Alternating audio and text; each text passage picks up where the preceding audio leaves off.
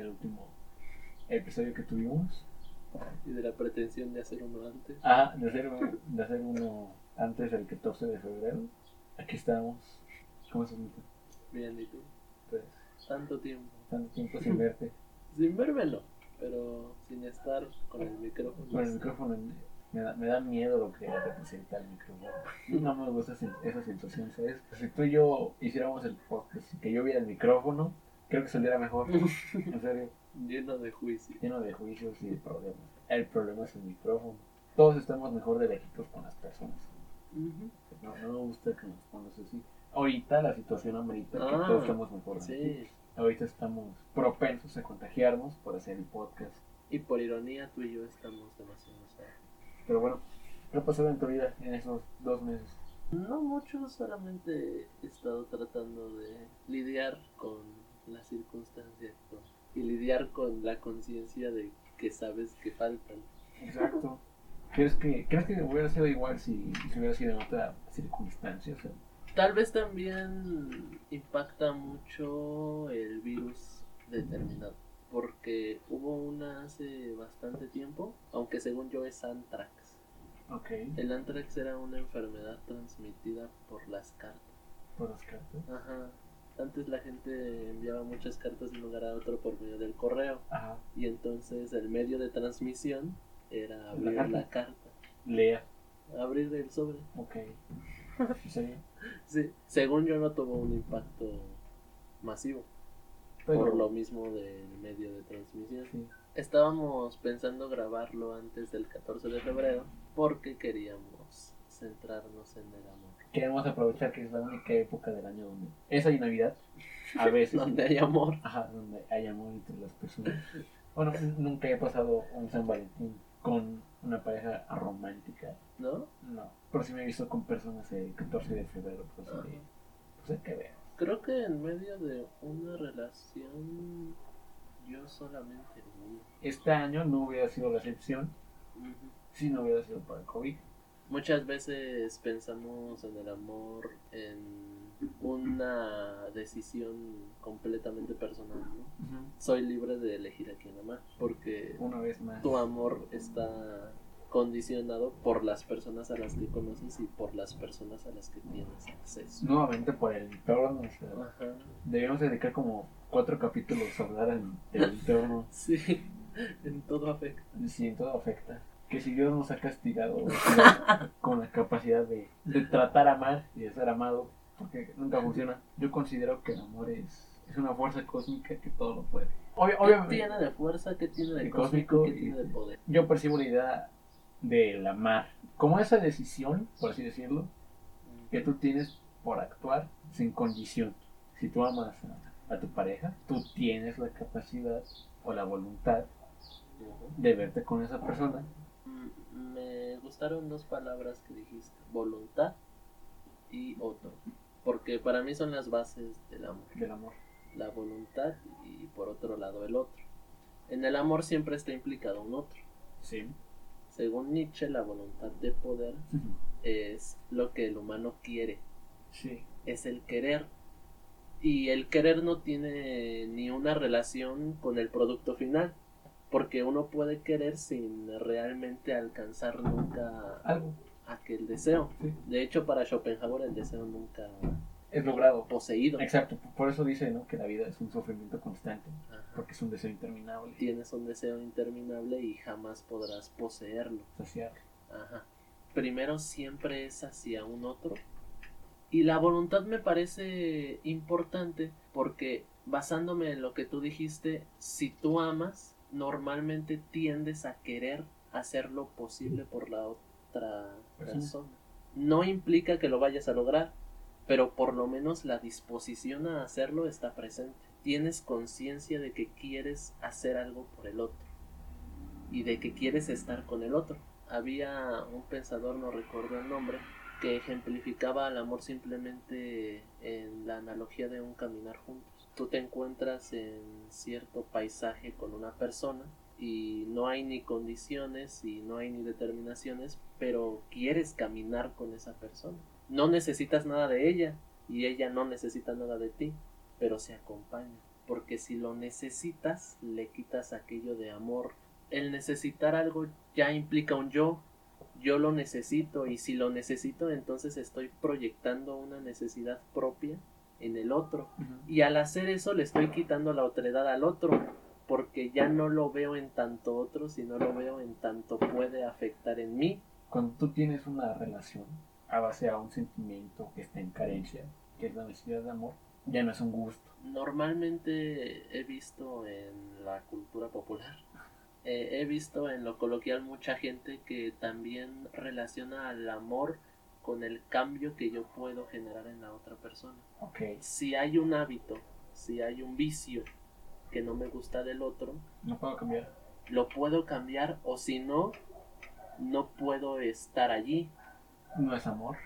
Si yo te digo, güey, a ya no llegues tarde o te dejo, no te estoy amando porque estoy condicionando algo de nuevo que forma estás de proyectándote en mí. Exacto. Entonces creo que creo que por eso, o sea, volvemos a lo mismo, o sea, creo, que muchos problemas de las relaciones amorosas radican en la interpretación que tú tienes del amor y que la otra persona tiene del amor. Porque, o sea, puedo decir, bueno, ese güey llega tarde, pero, pero lo amo. Aquella parte del yo Ajá. en el amor. A veces pareciera que nuestras definiciones lo están dejando completamente de lado, ¿no? Sí. Pero el problema principal es que para el otro tú igual eres un otro. Sí. Y por lo mismo, al amarte, el otro igual debe de estar consciente de que tú eres completamente aparte de él. Si el otro también está impactando completamente en mí, e intencionalmente o sin intenciones, ya está dejando de lado la idea de que yo igual soy un otro, hay un problema, hay un problema en la concepción que el otro tiene del amor. No necesito de tus piernas y tú no necesitas de las mías. Porque si estoy esperando que alguien me lo proporcione, entonces ya quiero que afecte en mí directamente. No, yo no requiero de una necesidad para poder buscar a otra persona. Uno quiere estar con el otro, uno quiere amarlo, no quiere otra cosa, porque quiero, pero a la vez quiero no querer. Es que, o sea. Es, el amor es el primero que causa que quiera no querer. Quiera estar. Y al querer estar, entonces estoy a la vez diluyendo esa necesidad que los seres humanos tenemos de poseer, ¿no? de, tener. Hay un autor que emparenta mucho al amor con la literatura. Porque pareciera que el amor ya está escrito. Y si ya está escrito, entonces de nuevo no es amor. Porque si tú le tratas de dar una estructura al amor, ya lo estás condicionando y ya lo estás determinando. Y si piensas que el amor tiene normas... En nuestra sociedad está muy planteada la... La idea de la, normatividad del amor. Ajá, o sea, lo que tú puedes y lo que tú no puedes hacer dentro de una relación, ¿no? Por ejemplo, tú y yo y la persona que, es, que está escuchando esto, por cierto, gracias. Te rifas. Te rifas. Poseemos la idea de que dentro de una relación tú no puedes romper ciertos términos creo que hasta hace poco también estaba condicionado la idea de a quién puedes amar. Creo que el amor no debería delimitarse a, a que yo, Ricardo, solo ame a las mujeres. Amar es natural, tiene que ser volátil. Te has librado Rivera. Y dice, el comunismo debe ser libre como el amor.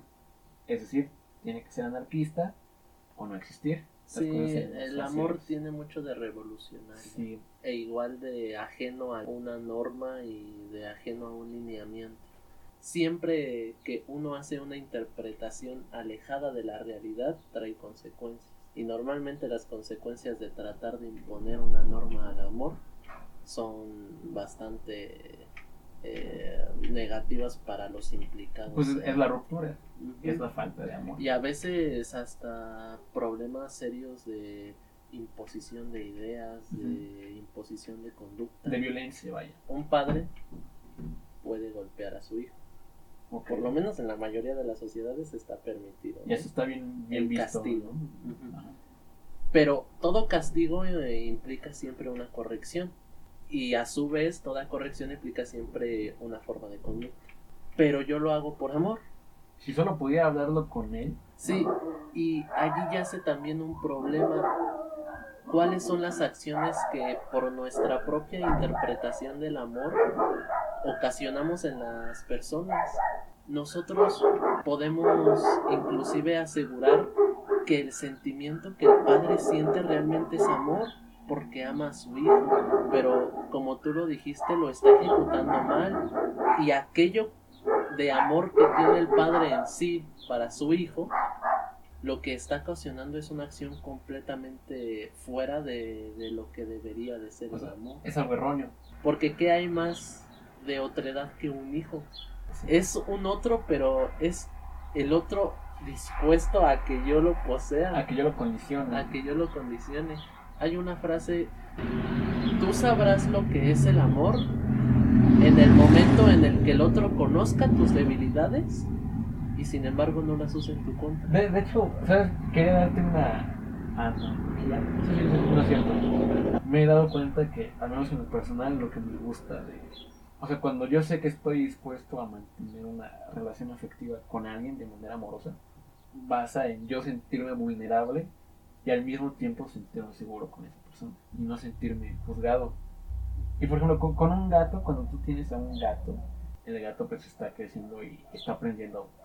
Y con las garras es un problema pues porque empieza a arañar todo lo que ve, ya no lo controla.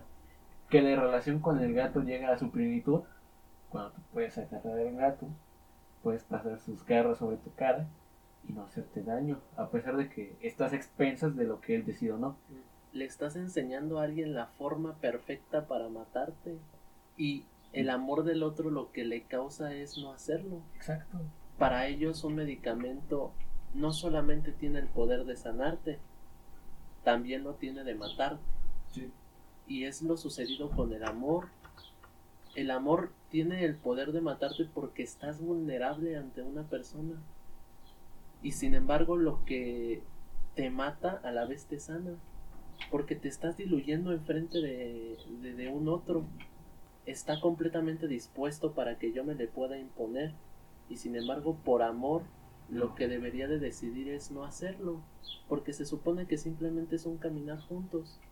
Porque si se supone que yo amo al otro, entonces lo primero que quiero de él es su libertad, porque amo a él y su libertad de ser. No solo su libertad, no sé, creo que es más su bienestar. Ajá y no dejándome de, lado para entregarme, porque también no se trata de entregarte, porque si tú te entregas entonces no eres una persona, eres un objeto y el objeto no puede ser amado, decía Sartre. ¿no? no me entrego, pero sí me desgasto. El no entregarme, porque no me puedo entregar, pero sí estar dispuesto a desgastarme por una persona. A seguir siendo yo, pero con ciertas cicatrices. Sí a seguir siendo yo pero con ciertas manchas en favor de un otro. No dejar de ser pero sí hacerme a un lado para que el otro me enseñe su libertad y para que el otro me enseñe su vulnerabilidad y se sienta confiado de que no la voy a usar en su contra y se sienta confiado de que simplemente estamos juntos y al estar juntos haremos lo posible el uno por el otro. De hecho hay una frase de Shakespeare que la verdad yo no leo Shakespeare. Pero él habla de que el amor es duro y el amor es áspero y el amor es todo lo contrario a lo que a veces pensamos. Pero estoy queriendo no querer. Unos otros.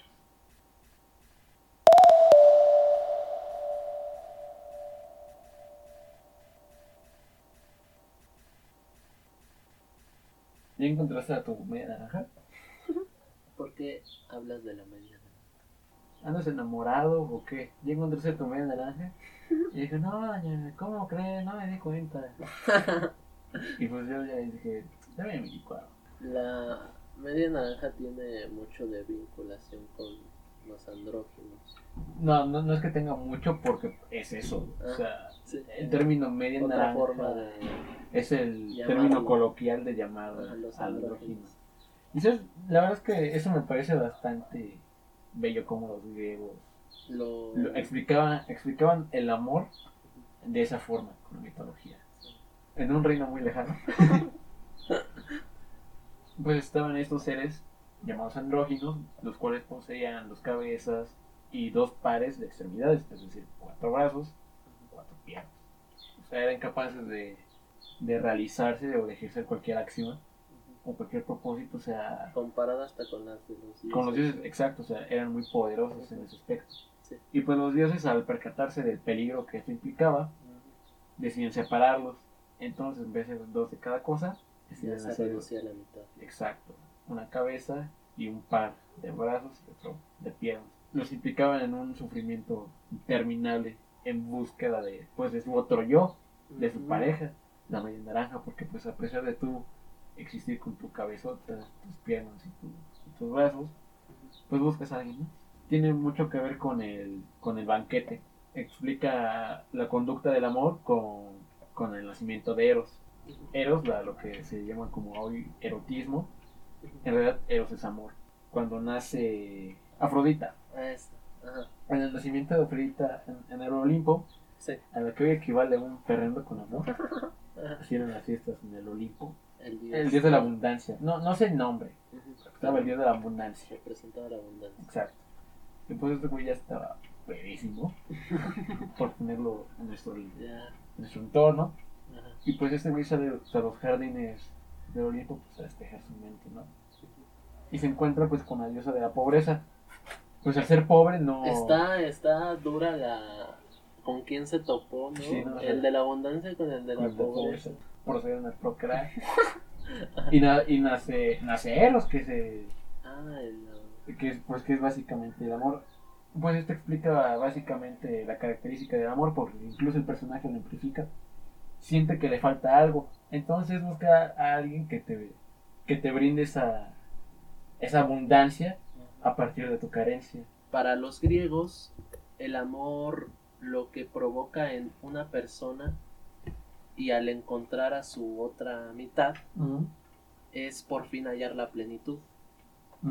Pero ya somos plenos al dar la premisa de que estoy falto de algo y de que el otro me puede completar. Entonces ya estoy buscando al otro por un interés, Por necesidad, para completarme. por un deseo Ajá, por un deseo de complementación. de buscar lo bello. Ajá, de buscar lo bello. Yo soy pleno, tal y como soy. Para mí el amor es necesario. Lo que no es fundamental es a quién amar. Puedo estar completamente normal sin amarte a ti. Sí, Y puedo estar completamente normal sin amar a mi mamá. Y no es la palabra no es normal, es puedo ser completamente pleno sin amarlos a ustedes. Allí yace la belleza del amor.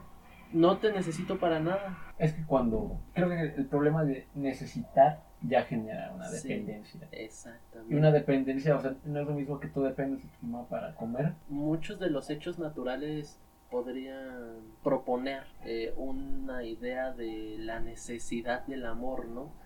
Eh, si lo ves desde cierto punto de vista, el hecho de que el hijo quiera a la madre tiene que ver con la necesidad del hijo de comer. El hijo ama a la madre porque tiene la necesidad de comer, entonces no ama a la madre, ama el alimento que le De proporciona. garantizar su supervivencia. Exacto. Y yo lo veo del lado de la madre. Sí. El hijo quiere Comer. la supervivencia. Pero la madre pone el pecho.